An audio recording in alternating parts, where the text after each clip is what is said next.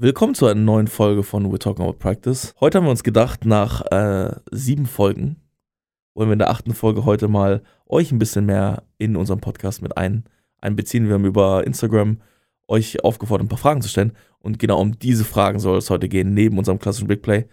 Let's go. We talking about practice.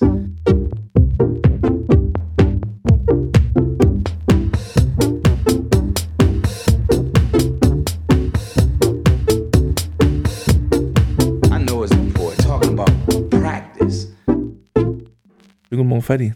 Guten Morgen. Bin ich ein bisschen einsam im Studio, muss ich sagen. Warum? Heute ist kein Gast da. Ach, geht schon. Nee. Ich, ich freue mich wirklich, dass wir heute so ein bisschen auch äh, direkte Fragestellungen von Zuhörern beantworten können. Das freut mich. Ähm, ist immer schön, wenn da Leute interagieren. Das heißt, an alle, die, die, die gerne gewisse Themen im Podcast haben wollen, können uns immer gerne schreiben. Das finden wir immer, immer gut. Das ist immer ein guter, guter Aufhänger und führt immer zu guten Diskussionen. Instagram-Nachrichten. Über die freuen wir uns immer besonders. Und vor allen Dingen macht es unsere Arbeit leichter. das ist ja auch mal ein Punkt. Okay, Also- Freddy, du bist aber faul, ja? Ja, Okay. direkte Fragen ist, ist gleich weniger Arbeitsaufwand, weil alles ist da. Also kann ich mich nicht beschweren. Aber wir wissen ja, dass ihr Gewohnheitstiere seid. Ähm, deswegen wollen wir nicht alles äh, verändern in dieser heutigen Folge. Deswegen kommt jetzt das Big Play.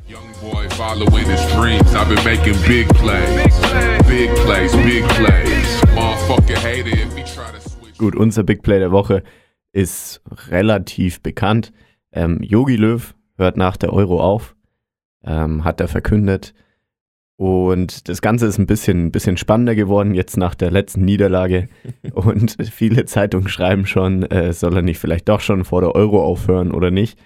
Und diese Frage wollen wir diskutieren, denn ich finde irgendwie, es ist ein bisschen, also nicht respektlos, aber teilweise auch schon ein bisschen, bisschen harsch, wie er angegangen wird, weil er ja doch relativ viel für die Nationalmannschaft geleistet hat, oder nicht? Ich glaube, ganz ehrlich, die Zeitungen wollen einfach Lothar Matthäus da sehen. das kam ja in der, in der Bild-Doku kam ja vor, äh, die Bild gibt es nur noch wegen dem Sportteil. Und wenn dann natürlich Lothar Matthäus da jeden zweiten Tag die, die Titelseiten schmücken würde, das wäre natürlich, wär natürlich perfekt für die Zeitungen. Ist Lothar Matthäus der Dieter, also der Dieter Bohlen für Gesang, für den Fußball?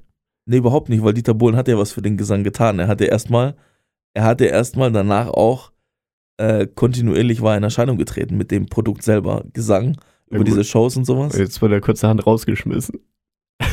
Ja, aber der hat da trotzdem relativ viel drumherum gemacht. Ich weiß nicht, was Lothar Matthäus gemacht hat. Ja, ein bisschen Sky-Experte.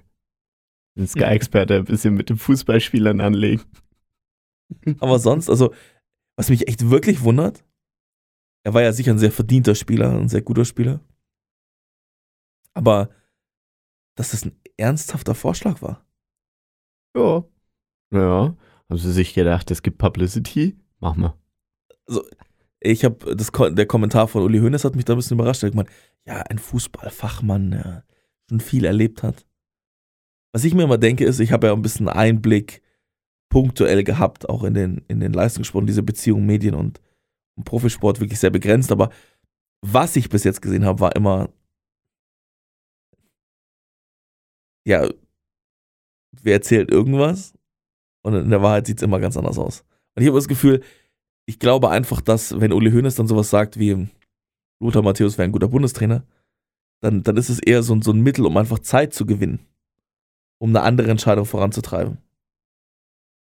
Das oder, und ich, ich glaube vielleicht jetzt nicht im Fall äh, Uli Hoeneß, aber in anderen Sportarten, vielleicht auch sogar im Profibereich, bin ich immer noch der Meinung, dass teilweise Leute einfach an Positionen sind, die keine Ahnung haben von dem, was sie tun. Eddie, wir sind jetzt hier drei Minuten im Podcast drin und du. Ja, aber du, du also- also-. Also manchmal frage ich mich wirklich, ich meine, da ist wahrscheinlich eher ein Mittel, weil er einfach viel zu erfahren ist und, und viel zu viel dafür weiß.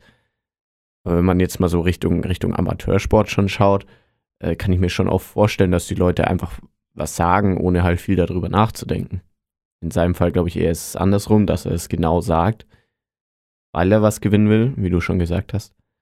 Ähm, aber ich, ich kann nicht glauben, dass das wirklich mit viel Ernsthaftigkeit. Achso, du meinst, das ist so eine klassische, wir spielen jetzt über die Flügel Ansage von so einem Amateurtrainer ist? Hohe Flanken und Reinköpfen. Hart und doll. Einsatzmänner. Hoch und weit bringt Sicherheit. Der Klassiker. Perfekt. Ich stimme dir aber auf jeden Fall zu, dass, dass es ein bisschen respektlos war. Oder auch generell die Behandlung ein bisschen respektlos ist. Ich glaube, es ist richtig, dass er aufhört und da haben sich auch andere Leute ähm, mitgeredet. Fritz Keller, der, der Präsident des DFBs, Mhm. hat scheinbar auch ein Gespräch mit ihm geführt gehabt und als Konsequenz kam es dann auch zu so einer Entscheidung scheinbar. Ich muss aber eins sagen, ich glaube, die Medien brauchen einfach, gerade im heutigen Jahr, einfach, einfach so steile Thesen, weißt du? Sie brauchen alles, was, alles, was sie kriegen können. Ich Oder meine, nicht? das sowieso, aber auch, weißt du, Merkel hört auf, Jogi Löw hört auf, das ist, das sind, das sind, das sind so Urgesteine. Beide haben ja, ganz ehrlich, zur gleichen Zeit angefangen, 2006, 2005. Ähm, ich, ich glaube, die brauchen einfach jetzt Sensation. Ja. Und ich meine, was ich neulich bei Sky gesehen habe, war das große Trainerkarussell. Da haben sie dann für die nächsten sechs Clubs festgelegt, äh, wie, wie der Wechsel aussieht, aussehen wird. Sie haben folgendes gemacht: Sie haben gesagt, ja, dass das jetzt funktionieren kann, passiert folgendes. Flick wird Bundestrainer. Julian Nagelsmann sagt dann, ich muss den FC Bayern trainieren. Ab nach München. Dann wird der Trainer aus Salzburg nach Leipzig verschifft. Und dann braucht er Salzburg einen neuen Trainer. Und der kommt dann aus Wolfsburg. Und da waren sie sich todsicher. Ich frage mich immer, wo das herkommt. Sicher haben die Kontakte. Aber äh, das ist schon eine gewagte These, oder? Nee, ich glaube, das ist einfach nur Entertainment. Ist ja dieses gleiche wie, ich weiß nicht, kennst du First Take aus Amerika? Die Sendung? Ist bei ESPN praktisch äh, Stephen A. Smith, diese eine, diese eine Legende, Experte, ja, eine Legende, redet da immer mit Max Kellerman, dass der andere über so Sportthemen, sage ich mal, in den USA, also vor allem Football und NBA. Und da geht es nur um so Thesen. Also jede dritte Folge ist die GOAT-Debatte, LeBron James versus Michael Jordan, weil es einfach einen guten Titel macht. Und Aber- dann sowas wie, ist Russell Westbrook overrated? Oder, oder? Aber ist es nicht auch immer so, dass es dann so Clips gibt, wo sie schon immer falsch waren? Weil, weil die müllen ja einfach Ja, alles ja. raus. Ja, ja. Also da, da geht es wirklich.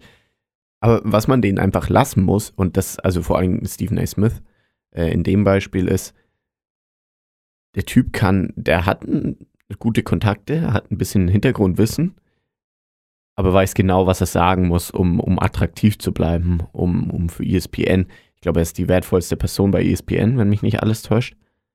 Ähm, hat da, weiß was ich, für Monsterverträge. Er weiß einfach, wie man entertaint, er weiß, wie man die Leute bindet und nimmt halt sich einfach immer so, so Bildthemen raus und verbindet die dann halt mit so ein bisschen Knowledge, dass man es richtig abkauft. Und Mhm. das ist auf jeden Fall eine Gabe, die muss man erstmal haben heutzutage im Sport. Was ich mich aber jetzt frage, wenn wir zurück zu dem Bundestrainer-Thema kommen, ähm, was muss ein Bundestrainer überhaupt können? Nicht, dass ich ihm abzweifle, dass sie keine Mhm. Fachkompetenz haben, aber ich meine, ist er eine Mediaperson? Das ist er ja zum Teil auch. Er, er muss ja eigentlich de facto einmal im Jahr eine gute Entscheidung treffen, welchen Kader mache ich? Oder irgendeine Art von Spielidee und dann muss er innerhalb von ein paar Wochen maximale Leistung rausziehen. Ja. Das heißt, der Entwicklungsaspekt ist erstmal Ich glaube Unwesentlich. glaub nicht, dass es wirklich einen Entwicklungsaspekt gibt Taktisch- im Einzelnen. taktisch Im vielleicht taktischen schon. Ja. Auf, Im taktischen auf jeden Fall. Ähm, ich glaube ja, wie gesagt, Spielidee in kurzer Zeit aufdrücken. Und das Zweite, was ich halt sehe, ist dann eher so nicht diese Trainerposition, sondern diese Managerposition. Das heißt, du musst irgendwie deine Stars verwalten, musst die unter ein, alle, alle unter einen Hut bringen, aller Thomas Tuchel alle mal auf den Platz zusammenstauchen, damit jeder wieder am glaube im gleichen Seil zieht. Ähm, aber ich glaube, das sind so die Fähigkeiten, die man haben muss. Ich glaube, es ist eher so Manager-Dasein, Spieler äh, miteinander abzustimmen, Spieler vor allen Dingen zu überzeugen. Ich glaube, Überzeugungskraft ist was ganz Wichtiges bei so einer Spielidee. Ich kann mich noch daran erinnern, äh, Handball-WM äh, hat der Coach, ich weiß gar nicht wann es war, mal Spielzug anges äh, angesagt. Dann hat sich Uwe Gensheimer hingestellt und hat gesagt, nee, wir machen das. Und dann sind sie wirklich das Ding von Uwe Gensheimer gelaufen und nicht vom eigenen Coach. Wo ich mir halt so denke, hm, schwierig. Also du brauchst halt schon irgendwie die Durchsetzungsfähigkeit dann auch letztendlich und, und eine Position, um verteidigen zu können, was du, was du da sagst und was du von dir gibst. Also ein gewisses Respektlevel ist essentiell. Was Lothar Matthäus wahrscheinlich eher weniger übertragen könnte, glaube ich. Ich, ich glaube auch nicht, dass er das könnte. Also, ich glaube, es wäre für alle irgendwie lustig zu Beginn. Ähm, Wenn es losgeht, Und dann die Pressekonferenzen wären Natürlich. so nice. es würden alle abfeiern, aber Ach Gott. obwohl ich auch sagen muss, ich, ich weiß es nicht. Ich weiß es wirklich nicht, ob Franz Beckenbauer ein guter Trainer war. Aber ich meine, er ist ja trotzdem 1990 äh, Weltmeister geworden. Ja. Oh, Also jetzt ohne gigantische Trainererfahrung. Aber ich Und glaube, vielleicht ist es einfach auch eine, einfach eine Respektperson, die einfach dadurch kreiert wird, durch den persönlichen Erfolg. Er hat sich natürlich auch einige Eigentore in den letzten 20, 30 Jahren geschossen. auf jeden Fall, ja. Und ich glaube, dass es heutzutage auch was ganz anderes ist. Der Mediendruck ist viel höher. Social Media spielt eine große Rolle. Ob man das jetzt wahrhaben will oder nicht. Weil die. Leute stehen noch mehr im Fokus, oder? Ja, deutlich mehr. Also, jeder kann ja überall schreiben, dass er scheiße ist. Ich glaube auch, dass Yogi Löw so ein bisschen zum Verhängnis geworden, weißt du. Diese, diese Clips, die er hatte und weiß was ich, wurden halt einfach überall gepostet. Dann bist du halt einfach der Buhmann. Ich, ich glaube, es hat auch viel mit Identifikation zu tun. Mhm. Also wenn du so überlegst, so Jürgen Klopp, ähm, der Trainer von Atletico Madrid, ähm, vielleicht auch Zidane zum gewissen Teil und auch Jogi Löw zu langer Zeit, ähm, die verbinden ja große Massen auch die Fans, weißt du? Die müssen die begeistern, weißt du? Sie sind so, Ja. ich meine, Flick zum Beispiel, der, der schafft es gerade auch sehr, sehr gut, weil er sehr zurückhaltend ist und den Leuten so den Platz in den Raum gibt, weißt du? Das wirkt jetzt als sehr erwachsen und bescheiden wahrgenommen, weißt du? Ja. Jürgen Klopp ist immer begeistert, genauso wie äh, äh, der Gauer von, von Atletico Madrid. Sie dann wirkt elegant und so wollen die Fans auch wahrgenommen werden als der, als die, die galaktischen, weißt du? Ähm, Pep Guardiola ist so der, der, der Taktiker, weißt du, das Genie und das würden die auch gerne haben, weißt du? Und ich glaube, dass das ganz, ganz wichtig ist, dass der Trainer sozusagen die Leute mitnimmt innerhalb des Teams, Mhm. überzeugt. Aber vor allem die Fans mitnimmt, weil am Ende des Tages kommt ja aus diesen Teams relativ wenig raus. Und wenn du erfolgreich bist und wenn die alle sagen, hey, ihr habt aber einen geilen Job gemacht, habt hart gekämpft, Ja. dann denkt der Spieler sich halt, okay, das Endergebnis stimmt halt, auch wenn ich mit dem Weg nicht einverstanden bin. Was ich auch glaube, dein Lieblingsspruch, Story ist alles, äh, trifft da auch ein bisschen zu, weil Jogi Löw war ja auch erst Co-Trainer, ist dann, ist dann zum Bundestrainer geworden und hat sich da so ein bisschen reingemausert und früher haben schon alle gesagt, ah, wie viel hat wirklich Klinsmann gemacht? Was war, was war Jogi Löws Anteil? Und dann Mhm. kommt er halt da raus aus dem Schatten und, und hat das Glück gehabt und dann erstmal geliefert, glaube ich, wenn mich nicht alles täuscht.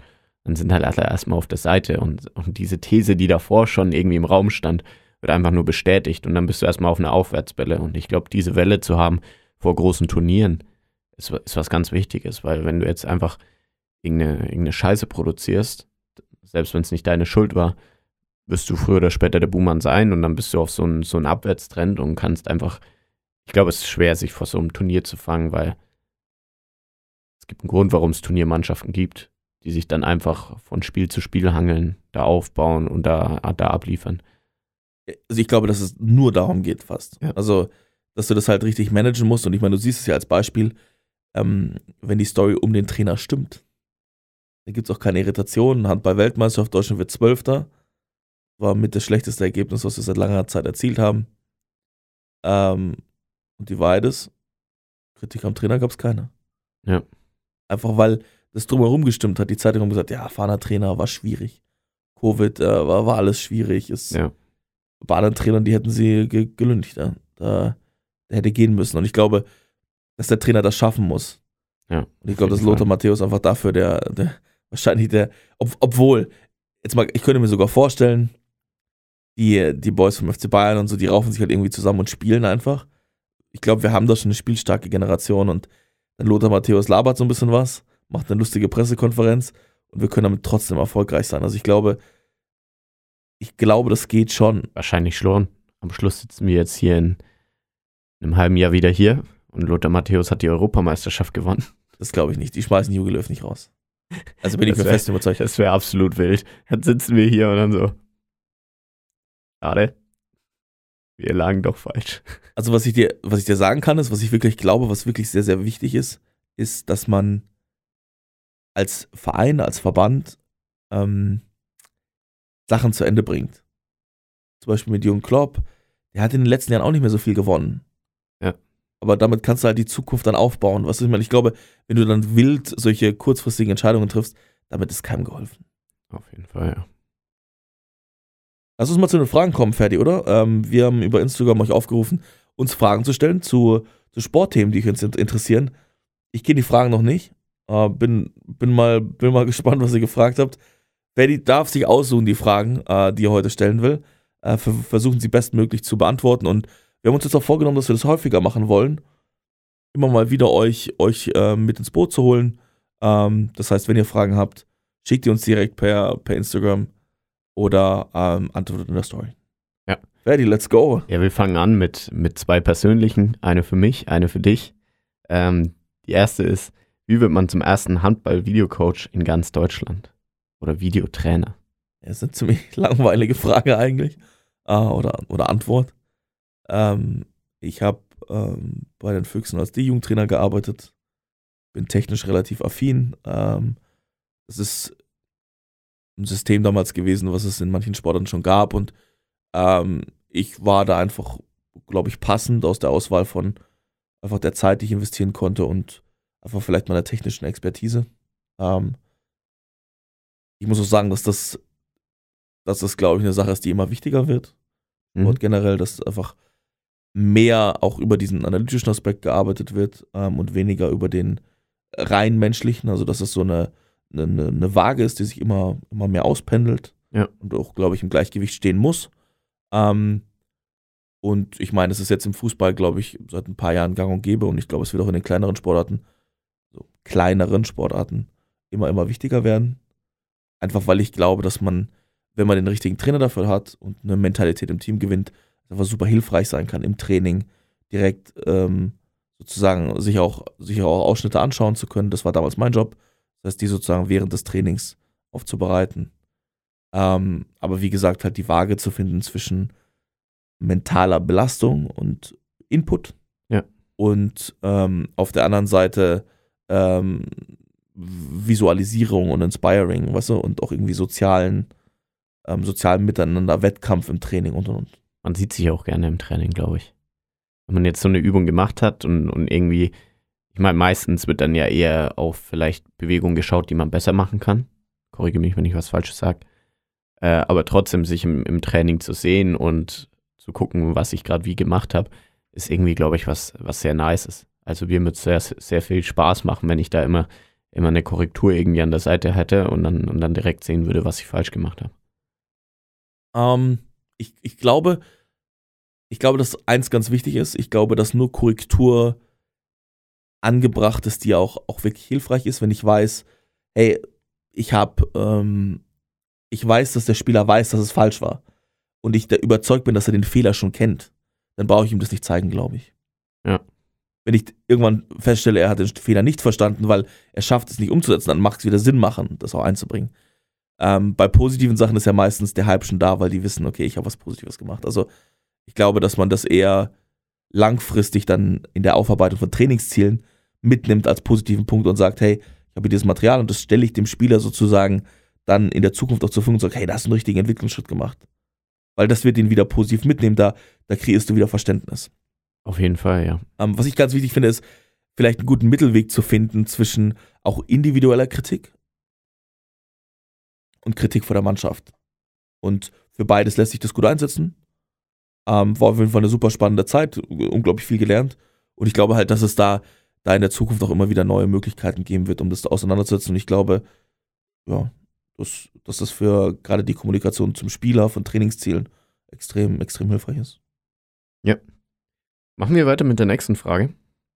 Wie schnell ist Ferdi auf 100 Meter? ich glaube, dazu muss man sagen, als Antwort, ich glaube, sie kam nicht von ihm, aber äh, wir, wir haben hier im Büro immer wieder Diskussionen äh, mit, mit, dem, mit dem Designer, der bei Blindside arbeitet, ähm, der selbst sehr, sehr viel Marathon läuft. Ähm, wer schneller ist auf 100 Meter? Wenn, wenn ich weiß nicht, wie schnell du auf 100 Meter bist. Schnell. Schnell, glaubst du? Dann dank, Ferdi, weißt du, was wir jetzt machen? Du gibst uns mal hier eine Aussage ab. Und dann werden wir das in, zu gegebener Zeit messen fertig. Was, was glaubst du, kriegst du hin? Ich habe keine Ahnung, was so ein Richtwert ist. Wie schnell ist denn Usain Bolt? Unter 10. Unter 10. Keine Ahnung. Ich kann höchstens Vergleichwerte abgeben. Ich glaube, bei unserem Handballclub bin ich unter den Top 3. Würde ich jetzt mal so sagen. Aber ich, ich kann keinen Wert abgeben, weil ich, weil ich noch nie meine 100 Meter Zeit gestoppt habe, tatsächlich. Ja, das müssen wir unbedingt mal Also machen. noch nicht einmal. Also, okay, wa- was glaube ich ist realistisch? Ich glaube, du bist so ein Arbeiter. Also, ich habe dich ja schon öfters laufen gesehen. Ja. Also, ich glaube, Lauftechnik ist okay, aber durchaus verbesserungswürdig. Also, ich glaube, Auf jeden Fall, ja. die, die große, der große Zeitgewinn kommt ja meistens zu Beginn erstmal durch die saubere Lauftechnik und über die Ökonomie und dann kannst du sozusagen einfach Kräfte auch effizienter einsetzen. Ja, Es kommt so ungefähr, also im ersten, ersten zu zweiten Drittel in dem Übergang. Gar nicht die ersten Schritte, sondern so diese, diese Übergang erstes Drittel zu zweites Drittel. Mhm. Wenn du gerade in der Acceleration-Phase noch drin bist. Ja. So das Ende ist kurz vor dem Topspeed. Und dann ist ja eher, geht es ja eher darum, nur noch zu halten. Du wirst eher wahrscheinlich wieder langsamer werden, ein Stück weit. Nee, Was ich Ähm. damit meine, ist eher so die ähm, äh, ganz, äh, ganz runtergebrochen, wenn ich ökonomischer laufe, also meine Ja. Schritte besser setze, Ja. Kräfte besser einsetze, dann kann ich auch schneller laufen, einfach Auf weil ich Fall, ja. weniger, weniger Kraft brauche, die ich dabei verliere. Ja, da bin ich, glaube ich, eher so mittelmäßig, muss Genau. ich sagen. Genau. Und ich glaube, deswegen powerst du da schon los, aber ich glaube, das ist schon, ähm, weiß ich nicht. Glaubst du, du schaffst unter 12? Uff.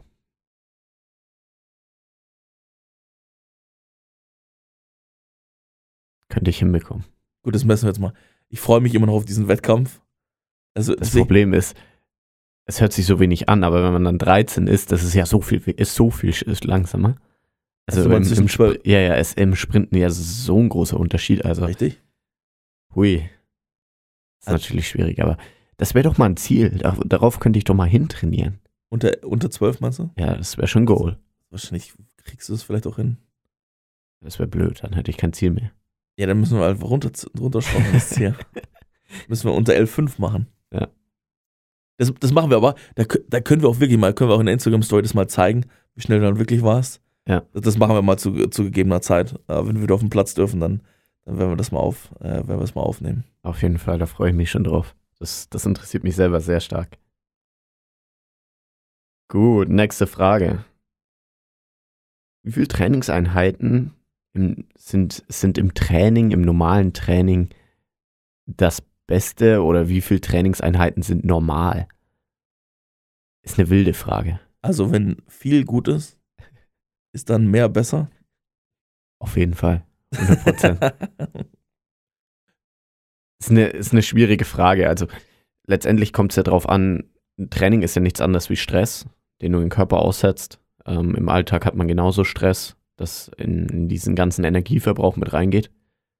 Ähm, das heißt, man muss immer irgendwo ein Level schaffen, wo du genug regenerieren kannst nach dem Sport, um für die nächste Einheit zu gehen. Und das heißt, dass du drei Einheiten am Tag schra- schrauben, schrauben kannst und trotzdem regenerierst auf deinen, auf deinen Nullpunkt zurück. Warum nicht? Aber es ist sehr unwahrscheinlich. Also es gibt halt einen Grund, warum so Leute wie Kobe Bryant so oft ein Workout schieben konnten. Einfach weil sie sich über die Zeit dran angepasst haben, weil sie so viel, so st- stressresistent wurden. Hat aber auch mit, sehr viel mit Genetik zu tun. Ich meine, eins darf man auch nicht sagen, Training ist nicht immer Stress. Es kann auch Recovery sein und es kann auch eine Möglichkeit sein, um Stress zu reduzieren. Habe ich mehr Trainingseinheiten, in denen ich, ähm, in denen ich äh, meinen Trainingsinhalt verteilen kann, habe ich auch weniger Stress in der einzelnen Einheit. Also der, die Notwendigkeit, viele Themenblöcke, äh, hohe Intensität zu fahren in einem Training, ist zum Teil auch dadurch gegeben, dass du halt äh, wenig Trainingseinheiten hast. Und ich glaube, ich glaube, dass natürlich eine sinnvolle Auftrennung auf verschiedene Zeiträume schon Sinn machen kann. Obwohl man natürlich eins nicht vergessen darf, ist, das Leben besteht nicht nur aus Sport und das ist auch bei Ja. den Leistungssportlern so.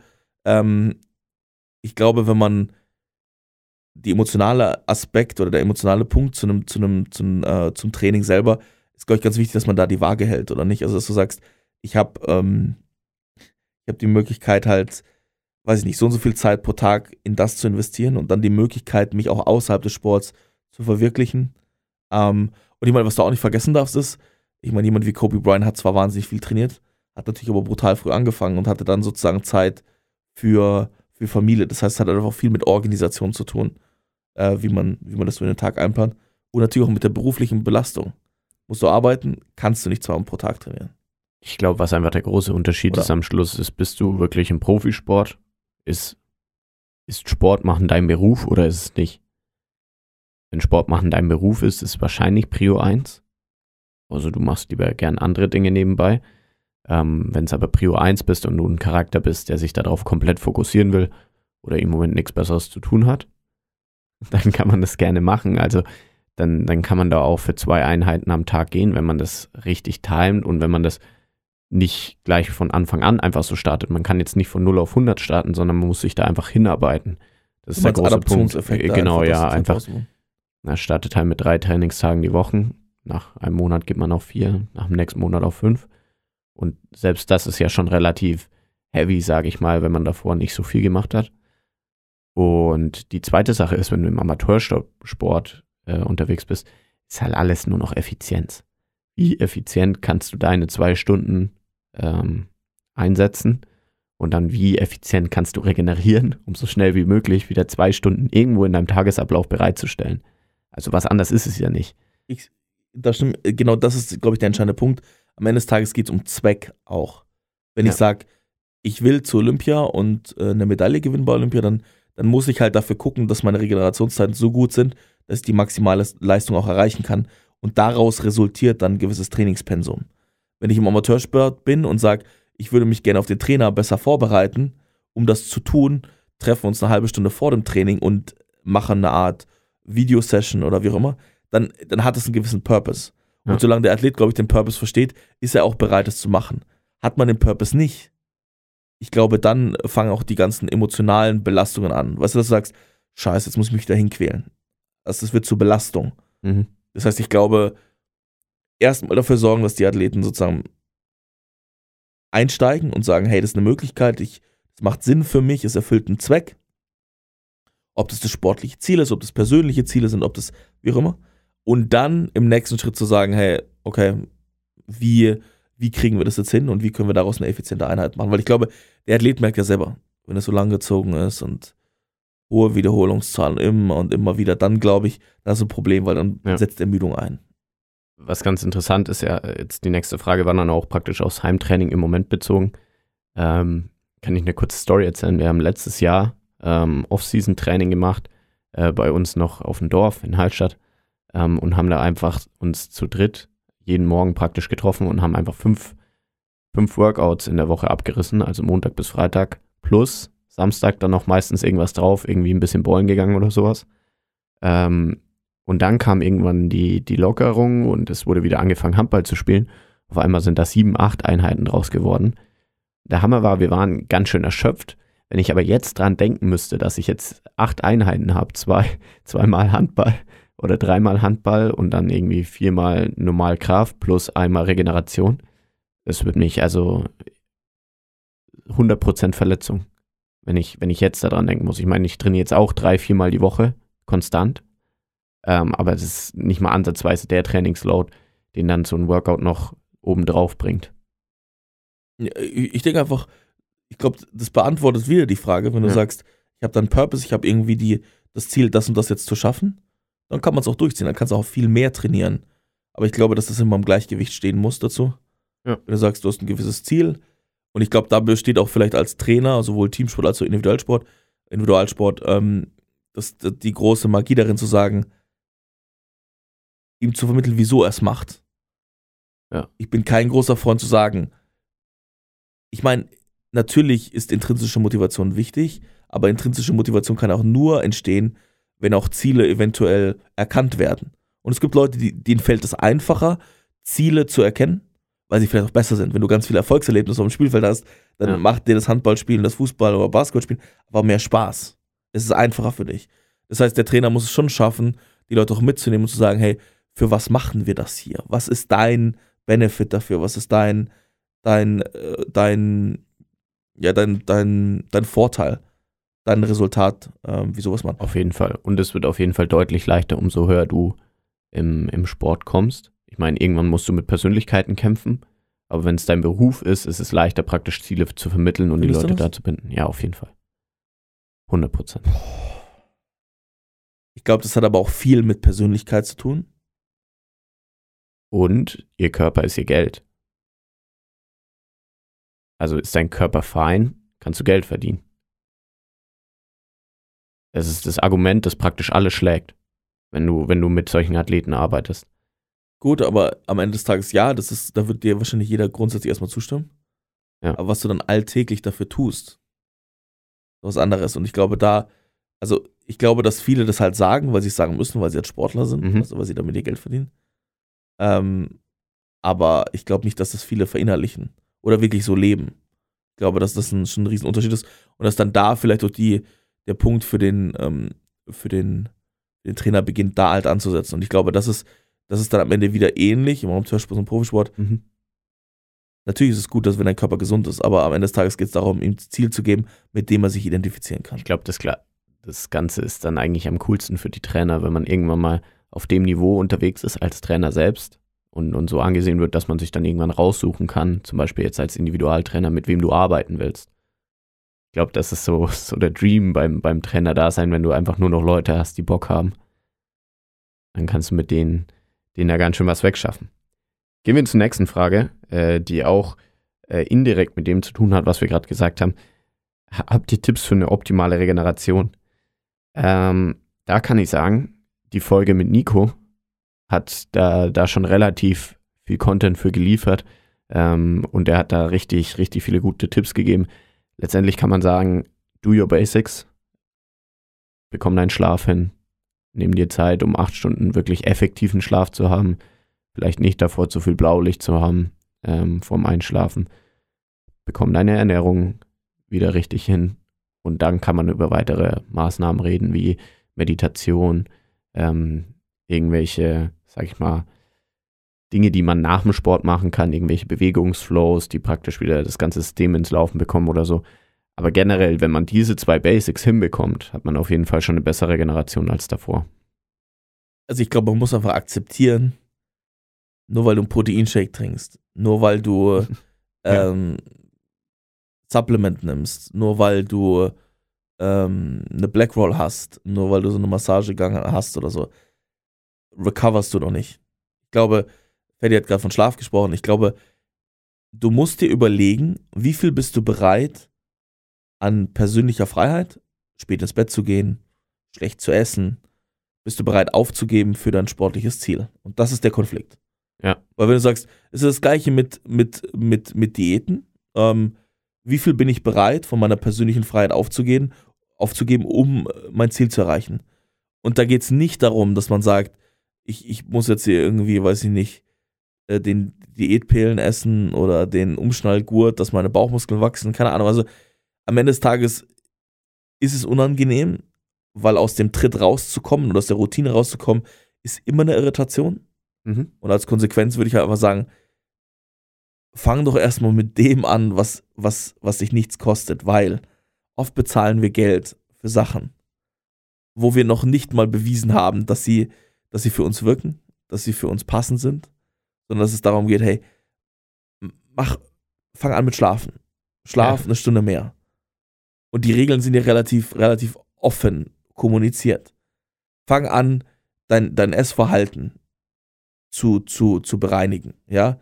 Fang an, sportliche Bewegung. Also ich meine, ich, ich sehe es so, wenn du das Richtige trainierst, zielgerichtet trainierst, bist du auch besser äh, recovern. Einfach weil dein Körper andere Belastungen auch aushalten kann, mit anderen Belastungen umgehen kann. Fang mit den Basics an, wie Ferdi gesagt hat, und dann, ähm, wenn, wenn die schon gut laufen und du sagst, du willst dann nochmal den nächsten Schritt gehen, dann glaube ich, macht Sinn, sich dann auch mit Equipment auszustatten oder mit, mit Ergänzungen. Auf jeden Fall bin ich zu 100% bei dir. Lass uns weitermachen. Ähm, wie schaffe ich es, trotz dem Lockdown am besten sp sportspezifisch zu trainieren? Das ist eine harte Frage. Weil die Frage ist, wie sportspezifisch will man denn überhaupt werden, wenn man, wenn man so eine Zeit zur Verfügung hat? Oder will man nicht die Zeit für andere Qualitäten nutzen, für die man sonst keinen Raum hat? Ähm, ich meine, letztendlich das Schöne, was man in Season hat. Man kann die ganze Zeit Handball spielen. Ähm, was aber der Nachteil ist, du kannst nicht an den Qualitäten arbeiten in dem Ausmaß. Du kannst nicht in den Kraftraum gehen und da Gewichte wegschroten, als gäbe es kein Morgen. Weil sonst wirst du es büßen sofort in der Handball, im Handball oder im, im Sporttraining und am Spieltag. Das heißt, ich sehe da den Punkt einfach, ähm, muss man sportspezifisch werden? Ja, zum Ende hin der Offseason sollte man wieder sportspezifischer werden. Aber gerade wenn man so einen, so einen ungewissen Zeitraum wie im Moment hat, sollte man den, glaube ich, einfach nutzen, um, um Kraftqualitäten, ähm, vielleicht sogar Ausdauerqualitäten in gewissem Maße oder, oder andere Qualitäten zu trainieren, die man, wo man einfach nicht den, die Zeit für hat. Ich finde, man sollte athletenspezifisch anfangen zu trainieren. Mhm. Weil, klar, sportartspezifisch ist schon sehr schwierig, aber also ist, kann man irgendwie finden. Also man kann irgendwie so das klassische Leistungsprofil festlegen, aber für die meisten Leute ist dann auch relativ schnell, äh, relativ schnell kommt man an Ende, weil verschiedene Positionen bedarf unterschiedliche Qualitäten und die sind wahrscheinlich zwischen Sportarten ähnlicher als zwischen Positionen in einzelnen Spielsportarten. Ähm, was ich deswegen glaube, ist, dass man sich vielleicht erstmal überlegt, was will man denn sein? Ja. Also wenn du sagst, du willst gerne ein Wide Receiver im Football sein, dann, dann überlegst du dir erstmal, okay, was sind denn die Sachen, die ich dafür brauche? Und du baust dir ein Leistungsprofil oder ein, ein sagen wir, ein, ein, ein Entwicklungsprofil oder eine Art Belastungsprofil. Und überlegst dir vielleicht aber auch, was du sein willst. Ich glaube, mit, mit Niklas Sayer, ja auch in der letzten Folge, in der vorletzten Folge, haben wir ähm, drüber gesprochen, dass man so ein, so ein Belastungsprofil erstellt. Was ich vielleicht ergänzen würde jetzt, wäre, was will man denn sein? Also das, was man vor der Sport, also vor der Pause gemacht hat, Ja. ist, ist vielleicht gut und da will man wieder hinkommen, das leicht verbessern. Oder man überlegt sich wirklich, was, was, was, was will ich denn auf dem Spiel können? Auf dem Spielfeld können? Was, was will ich denn an der Handelsstange können? Was will ich denn äh, für Bewegungen können? Und ich glaube, dementsprechend kann man sich dann ähm, halt dementsprechend auch Ziele setzen. Was ich glaube für diese Corona-Zeit ganz entscheidend ist, ist, dass man sich möglichst kleine Ziele setzt. Wir haben heutzutage ganz, ganz wenige Positiverlebnisse. Ja, weil man, weil man ganz viele Interaktionen einfach weggenommen hat. Ich glaube, das sollte man nicht unterschätzen. Wenn ich in die, wenn ich gerade noch so losrenne und ich erreiche gerade noch so die Bahn, weißt du, die Türen gehen schon so zu, ich springe so rein, dann ist das für mich ein Erfolgserlebnis, weil ich wollte jetzt diese, diese Bahn erreichen, die habe ich jetzt erreicht. Ähm, und das ist, glaube ich, relativ schwer im Homeoffice, relativ schwer in der begrenzten Zeit herzustellen. Und wenn ich dann sage, ich, ich setze mir Ziele, die ich nicht erreichen kann, dann ist das eine extra Frustration on top ähm, der ganzen negativen Energie, die sowieso gerade schon, schon Auf jeden Fall. Und, und was du gesagt hast zu diesem Profil, ich meine letztendlich, wenn man dann beim Profil feststellt, ich will den Ball, ich muss den Ball von der Position werfen können, ich muss den Fußball aus der Position schießen können, ich muss das können, um den nächsten Schritt zu machen. Ich meine, alleine Sport machen darf man. Es gibt Tore, es gibt einen Ball und dann kann man sich auch einfach mal oldschool da hinstellen ähm, und dann anfangen, da einfach aufs, aufs Tor zu schroten oder auf den Korb äh, zu werfen weiß was ich, es gibt ja jetzt die Zeit, wo man einfach viele Repetitions machen kann. Natürlich ist es eintönig, aber wie du gesagt hast, diese Ziele, die man sich setzen kann, dann sage ich halt, okay, ich mache 9 out of 10. Ganz simpel. Und dann sagt man, okay, 10 out of 10. Okay, Schussvariation erhöhen oder Menge erhöhen und dann wieder im Prozentsatz äh, einhalten. Ich glaube, es ist einfach monoton im Moment. Jeder will gegen, gegen Gegner spielen, jeder will sich irgendwie messen. Aber wieso dann nicht irgendwie sich einen Trainingskollegen heraussuchen und sagen, okay, wir machen beide dasselbe Workout. Du sagst mir deine Zahl, ich sag dir meine Zahl und dann hier, wer mehr schafft. Oder, oder ganz witzig, habe ich jetzt auch gehört vom Trainer. Der hat seine Mannschaft im, im Liegestützbattle herausgefordert über eine Woche und hat dann halt irgendeinen Faktor genommen. Die Mannschaft musste Liegestützen machen und, und er musste es praktisch ausgleichen. Was ich auch eigentlich ganz witzig finde, weil es wird auf jeden Fall vor allen Dingen die, die Jüngeren äh, auf motivieren, da den Trainer zu schlagen. So, schlag den Trainer, schlag den Star mäßig. Finde ich eigentlich ganz nice. Mhm, auf jeden Fall. Ja. Gut, gleichzeitig dazu, Ähm, wie schreibt man einen Trainingsplan? Wäre jetzt auch nochmal eine Frage. Ich glaube, die ist jetzt fast ein bisschen, ein bisschen zu lang oder da könnte man fast drei Folgen draus machen. Letztendlich ist wieder das Gleiche, was wir gerade besprochen haben, richtig? Man hat ein Leistungsprofil, daraus ergeben sich irgendwelche Ziele, die man erreichen will. Und dann muss man sich überlegen, wie viel man investiert. Ähm, es gibt sehr viel Material, das man sich nutzen kann. Es gibt aber auch sehr viel Trainingspläne, die online auch zur Verfügung stehen, die man nutzen kann. Und im eigenen Sport hat man meistens ein, ein Grundwissen, das man selbst nutzen kann, um, um sich da was vorzubereiten. Also, das würde ich vielleicht, also schon unterschreiben. Ich glaube aber, wie du vorhin gesagt hast, Story ist ein bisschen alles. Jedes Training braucht einen Zweck. Jede Periode braucht einen Zweck. Und ich glaube, wenn man schafft, Geschichten zu erzählen im Sinn von, ähm, wir haben ein Trainingsziel heute und das wollen wir auch erfolgreich irgendwie abschließen. Oder ich greife noch etwas auf, was davor passiert ist, ähm, dann glaube ich, macht man erfolgreiches Training. Wenn es jetzt auf den individuellen Sport bezogen war, dann glaube ich, hängt es brutal davon ab, ob man, wie viel Zeit man reinstecken will und am Ende des Tages, welches individuelle Ziel man erreichen will. Aber das können wir mal machen als, als Themenwoche. Uns mal mit vielleicht Komponenten beschäftigen, wie oder welche Einflussfaktoren es gibt für, für Trainingspläne. Neben jetzt der reinen Zielstellung. Auf jeden Fall, Spaß, ja. Spaß das, Motivation. Das wäre auf jeden Fall mal eine Themenwoche, die man angehen kann und die auch viel Mehrwert liefert, weil wenn man als Athlet selbst, ich meine, ich habe auch so angefangen, als Athlet mir Trainingspläne selbst zu schreiben. Wenn man das machen kann, kann man sich für, kann man für sich selbst schon einen großen Mehrwert bieten und, und vielleicht auch eine Individualisierung vornehmen, die ein Trainer, der jetzt viele Spieler betreut, einfach nicht machen kann. Lass uns noch die nächsten Fragen anschauen. Ähm, wir haben hier relativ viel zur Ernährung. Das ist relativ gut, weil unsere nächste Themenblockwoche wird Sport Nutrition sein. Ähm, es soll vor allen Dingen darum gehen, so ein bisschen die Basics abzuhaken. Äh, Supplements sollen ein Thema sein, genauso wie ähm, Ernährung vor dem Spiel, nach dem Spiel. Vielleicht als kleiner Ausblick auch. Nächste Woche sitzen wir hier nicht mehr zu zweit, sondern äh, haben, haben einen Koch von der Nationalmannschaft Handball eingeladen, der bei uns zu Gast sein wird. Und da werden wir alle Fragen, die jetzt hier noch mit drin sind, auch mit aufgreifen äh, und, und diese unseren Gästen stellen in den nächsten Wochen. Nur, dass da die Fragen nicht einfach liegen bleiben. Und dann haben wir eine gute zum Schluss. Basketball-related. Was kommt jetzt? Ist Russell Westbrook over oder underrated? Ui. Über, ich muss ehrlich sagen, ich habe darüber schon so ein langes ESPN-Video gesehen. Ja. Und äh, verschiedene Ansätze dort auch gesehen. Ich glaube, wir müssen uns verabschieden von diesem, von dieser Kaiserreich-Mentalität. Gewinnen ist alles und stur und Disziplin und so. Sport ist, glaube ich, heutzutage mehr. Sport ist nicht nur der Teamerfolg. Ja. Ich würde den Sport für mich persönlich, meine Ziele, wahrscheinlich sehr stark über den Teamerfolg irgendwo definieren, aber die Art und Weise, wie man es macht, ist ganz, ganz entscheidend. Und ähm, ich meine, dadurch entsteht auch der Hype mit Michael Jordan, mit, mit dem ganzen Trash-Talk und mit Ja. dem ganzen Drumherum und so. Und deswegen ist, ist eigentlich meine, meine Conclusion, ja, Russell Westbrook hat wahrscheinlich als Teamsportler nicht das erreicht, was er hätte erreichen können, charakterlich bedingt, und das hat er nicht erreicht.